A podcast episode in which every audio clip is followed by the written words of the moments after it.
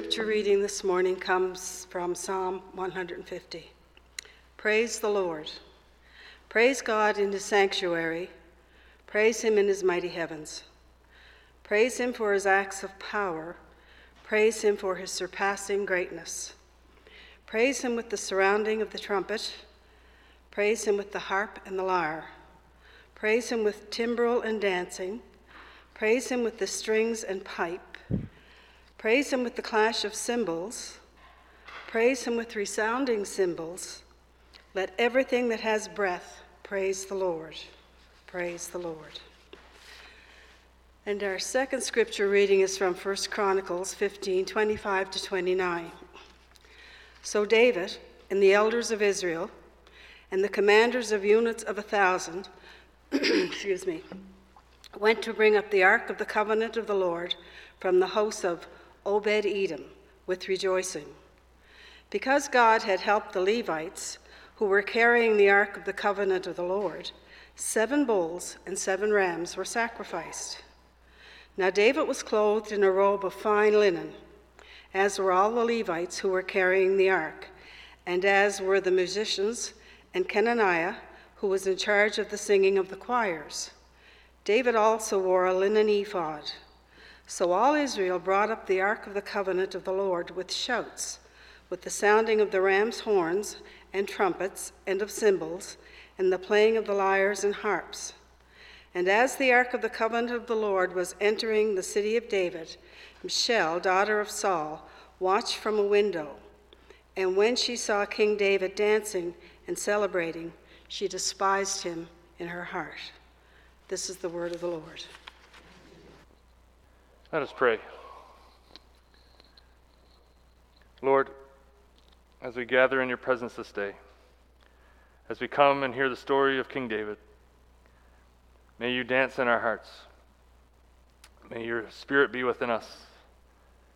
And may the words of my mouth and the meditation of all our hearts be acceptable in your sight, you who are our rock, our strength, and our Redeemer. Amen. A number of years ago, we had a band play church, play in our church on a Sunday morning. It was my cousin's band from the valley, Windsor Way, and some of you will remember this. And before the service, we were in the hall getting ready to come in and, and pray, and they asked me a question. They said, While we're playing, what will the people do? Will they clap and dance and wave their hands? And I thought for about half a second and said, No, I don't think so. So that, that was fine. They just wanted to, just needed to know what to expect. And then we prayed and we came in and they sat down and they started to play. And the first song, the first song, I see people with hands raised, waving, singing, and clapping. The first song, I was shocked in a good way. I remember coming to the microphone after they played and said, You all made a liar out of me. So when I think about that Sunday back then on a Mother's Day a number of years ago, I think about what was different about that Sunday compared to what we do every other Sunday. What was it that took us from our usual reserved selves and made us show outward emotion in worship. Now, it was the first song. So clearly it was the music. It was the instruments, the guitar, the piano, the bass. It seems those instruments, along with the song we were barely familiar with, caused us to publicly display our enjoyment. And again, I wonder what was different that Sunday than any other Sunday. And the reason I wonder that is because we have one of the best organists in the province, if not the country, to be perfectly honest. She can play anything we throw at her at the organ. And she plays it amazingly, which is not hard to do, especially some of the stuff she ends up playing. Yet Sunday after Sunday, we sing quietly, reservedly throughout the service, and we clap our hands politely when the, when the choir sings their anthem. I'm not complaining. I'm just observing, I'm reflecting, I'm pondering. Sunday after Sunday, we have top notch music in our church. And I know we appreciate it. I know we appreciate it. I appreciate it, what she does. I've been in churches where you sit through the music and you wonder, how do they stay open if this is the best they can offer?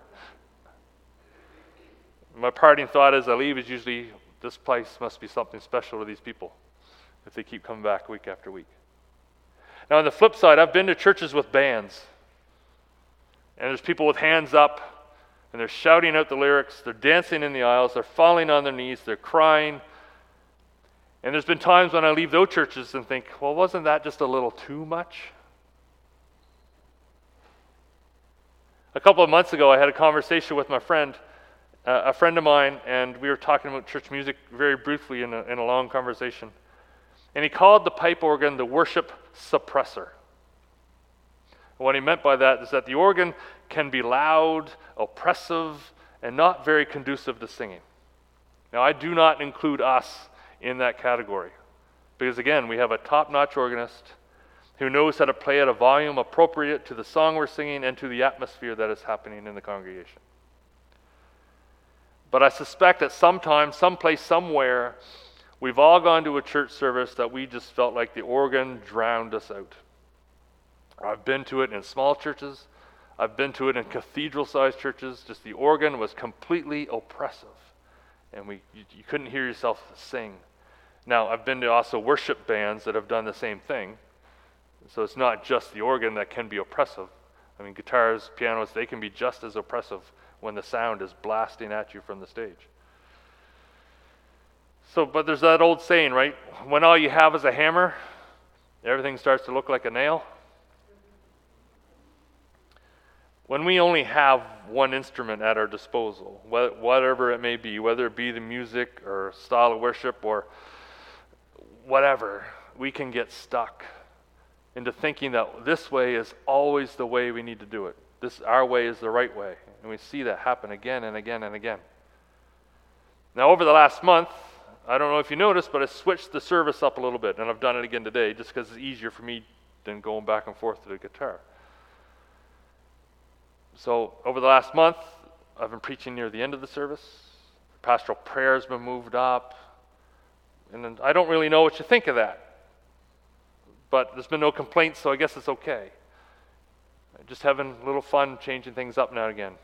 And I suspect that because all the core elements are still in our service, we still sing three hymns with the organ, we still have the pastoral prayer, we still have uh, scripture readings, we still have a sermon. We, that's all still there, just in a slightly different order. So I assume everything still feels comfortable. And today we have no organ. So Paula Jane is off at a long overdue, well deserved visit to the grandkids, and she'll be back next week. So you're stuck with me and my guitar uh, which I've played about two times since the pandemic started, by the way, so my fingers are really sore already. Um, but yeah, so we go from the majestic organ, played beautifully, to an amateur with six strings. so thankfully, Paula Jane is back next week.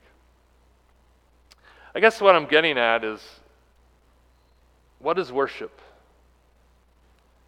What is praise? What are these things? Well, first, I believe everything we do in this sanctuary is worship. Everything we do in this sanctuary is worship. Like our singing, our prayers, our preaching, our baptisms, our weddings, our funerals, our offering. It is all worship. Everything we do in this room is considered worship. Everything we do is for honoring God. So, what about praise? What is praise? Praise this is a celebration of God's work among us. It is celebrating what God is doing right now and for the rest of the week. We're celebrating God. That is praise. So we have honoring God and celebrating God. And we do that together in worship in this place, in this time. Now, I've been to some churches where they see worship kind of as the music piece. Well, they'll play music for 15, 20, 30 minutes, and then worship comes to an end, and then the preacher comes up and, and preaches for 30, 40, 50, 60 minutes, depending on the church you go to. I'm not going 60 minutes, don't worry. So they sing their songs to God, and after 30 minutes they're done, then the preacher comes up and teaches for however long. In a sense, they do worship and praise, and then that ends, and they come to the teaching part.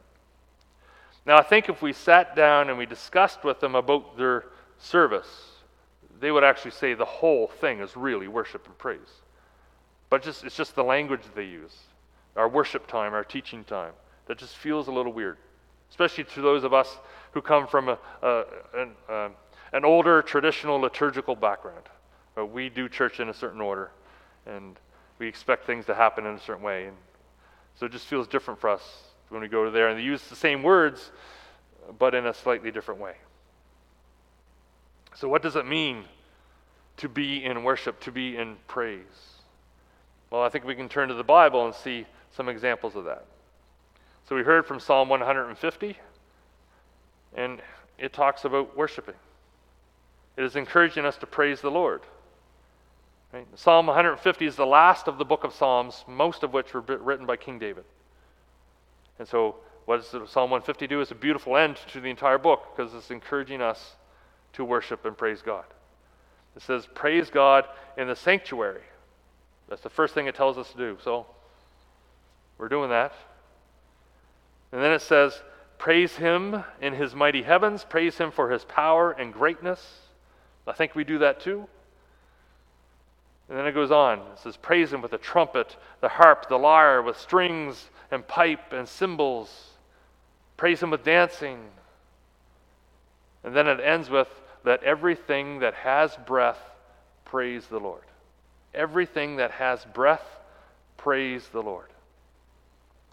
We are invited into a deeply personal relationship with our God through Jesus. Jesus shows us God is not distant. He's not up in an easy chair in the heavens and the clouds watching everything unfold.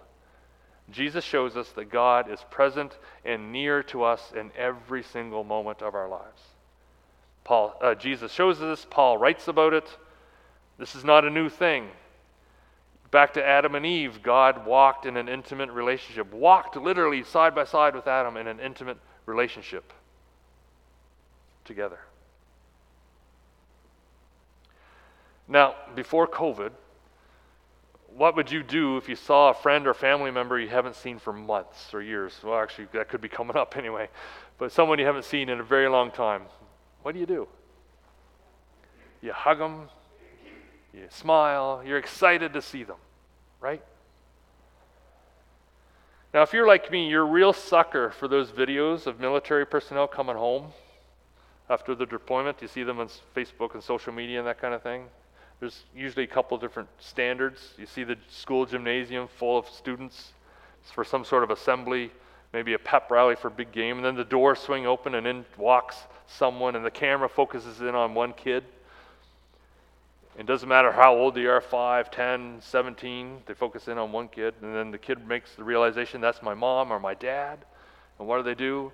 They jump up, they run straight across the gym and into their arms with the biggest hug ever in the world and there's tears, and there's crying, and there's laughter. And then there's the other examples that you tend to see. The doorbell rings, and mom goes to open the door, and there's son or daughter there, surprising them coming home from overseas.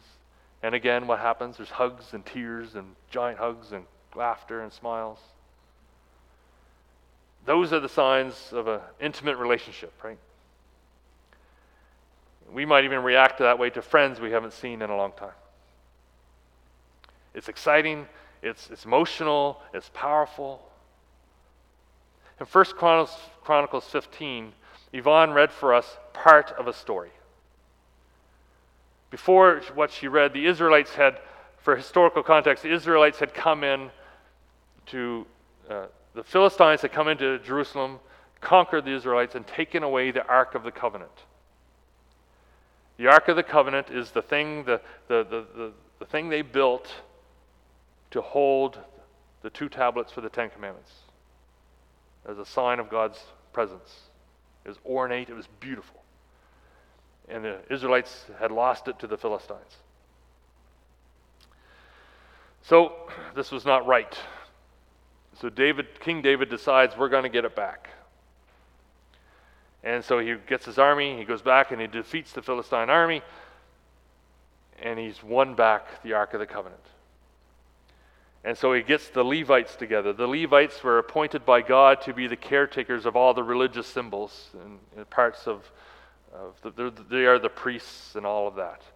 And so they are in charge of the covenant, Ark of the Covenant. So David gets them together to go get it. They're the ones, they're the only ones who are allowed to carry it. So as they're preparing to go get it, David says this. Uh, this happens in verse 16. David told the leaders of the Levites to appoint their fellow Levites as musicians to make a joyful sound with musical instruments, harps, lyres, and cymbals. Sounds a little familiar to Psalm 150. And so off they go. And they retrieve the Ark of the Covenant and they bring it back into the city where the musicians are playing their instruments. There's crowds all around the place. It's a giant parade. And then who's at the front of the parade? It's King David. And what's he doing? He's dancing. The king is dancing in the streets. Not only that, but he wasn't wearing a whole lot of clothes doing it. David was so excited that the Ark of the Covenant, the symbol of God, was returning to the city. He led the parade down Main Street, dancing like a fool. His praise, his worship on full display for everyone to see. He was showing praise and worship in the presence of the Lord, honoring God and rejoicing in what he was doing, what God was doing in David's life. David is so happy he cannot contain himself and dances in the street. I've not seen too many world leaders dancing in their capital cities the, on the main streets. Have you? Of course, part of the difference is the world leaders of today are not quite like King David. King David was named a man after God's own heart. Now, did he make some pretty huge mistakes? Oh, yeah, he did. But then he would go on to repent of those mistakes and seek to be seek to right his relationship with God, which is pretty easy to do because God they turn to God and say, "I'm sorry, forgive me," and it's done.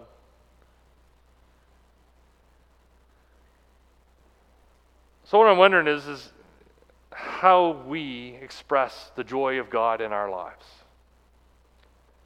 May we seek to let God move in us so intimately, so personally, that maybe we'll even break into, out into dance once in a while, even if it's when we're home alone in our kitchen where no one can see.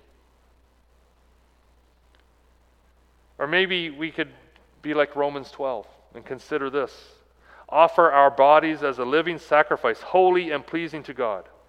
This is your spiritual act of worship. Do not conform any longer to the patterns of this world, but be transformed by the renewing of your mind. Then you will be able to test and approve what God's will is his good, pleasing, and perfect will. I guess what I'm getting at is live in the joy of the Lord. If it means you dance, you dance. If you want to sing and shout your praise, then do it. If you want to roll down your car windows and blast your favorite hymns or Christian music as you're driving down the street, go for it. I sometimes wondered while I was in seminary what people thought of that as I drove down Gottingen Street in Halifax, blasting my music with the windows open as I was driving back home from a church meeting or whatever. But I, really, I didn't care. I was in my car worshiping and praising the Lord. We have freedom in Christ. We have the tools at our disposal to display our affection for Him, however, we do this, and our affection for God our Father. We have things like guitars and drums and organs and pianos. And we have our hands, we have our feet, we have our voices. Sometimes we think we might do it. Maybe just a little bit, put our hand up a tiny bit. Then we think, no, someone might think I'm look silly. We wonder what people will think of us. That we're expressing our joy for the Lord. Maybe they'll think we've gone crazy and put us in a mental hospital or something like that. You know what? And so what if he does? We are expressing our joy in the Lord. David's act of dancing at the end of that reading proved that not everyone was happy about it. David's rival, Saul, and Saul's family were not very happy about David dancing in the streets, showing his joy of the Lord. But did David care? Not one stinking bit. We are children of God. Think about this for a second. We are children of God.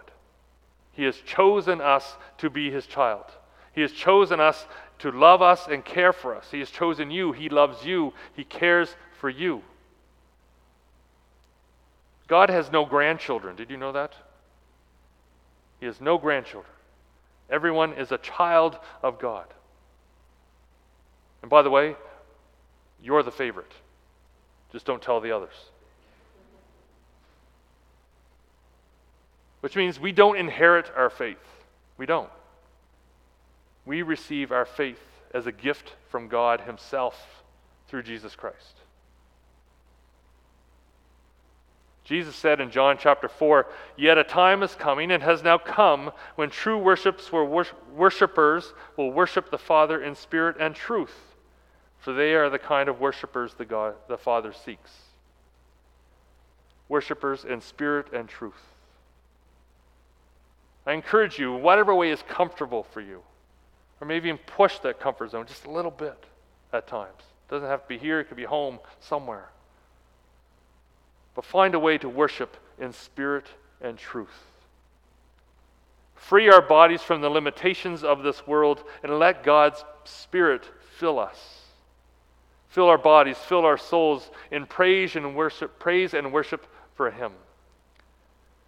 Praise and worship that extends beyond the hour we spend here, but goes into every hour of every single day. If that means dancing, so be it. If it means clapping and swaying, so be it. Do it. If it means falling to our knees, let it be. Let it go. If it means just simply raising our hands, let's not be afraid to worship and praise God in the freedom that He brings. Let everything that has breath praise the Lord. Psalm 150 tells us. So may God free us from the restrictions that the world has placed on us. Restrictions that make us think we can't celebrate the gifts of God in our lives outside of this building. May He free us from the thoughts that tell us we can't do it because someone will think we look weird.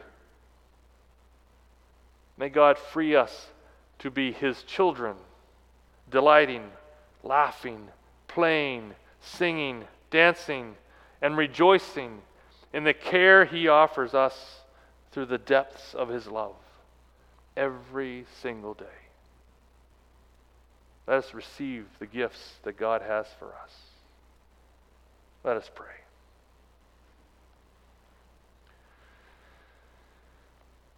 Lord, we come before you today as people who love you, who receive your love. But God, we also struggle at times with what the world tells us is right. And so, Lord, watch over us, free us, open up to us the depth of your love so that we rely on you, we listen to you, we trust in you more than anything else this world offers us. May we be filled with your Holy Spirit. And if that leads us to do something that we may not have done before, so be it. Whether it is an act of worship and praise and hands and clapping and dancing, or an act of service to someone in need, God, we pray that you will lead us by your Spirit to do what is right and good for this world so that we may live according to your perfect will. Lord, bless us. Lord, watch over us and be with us every single day.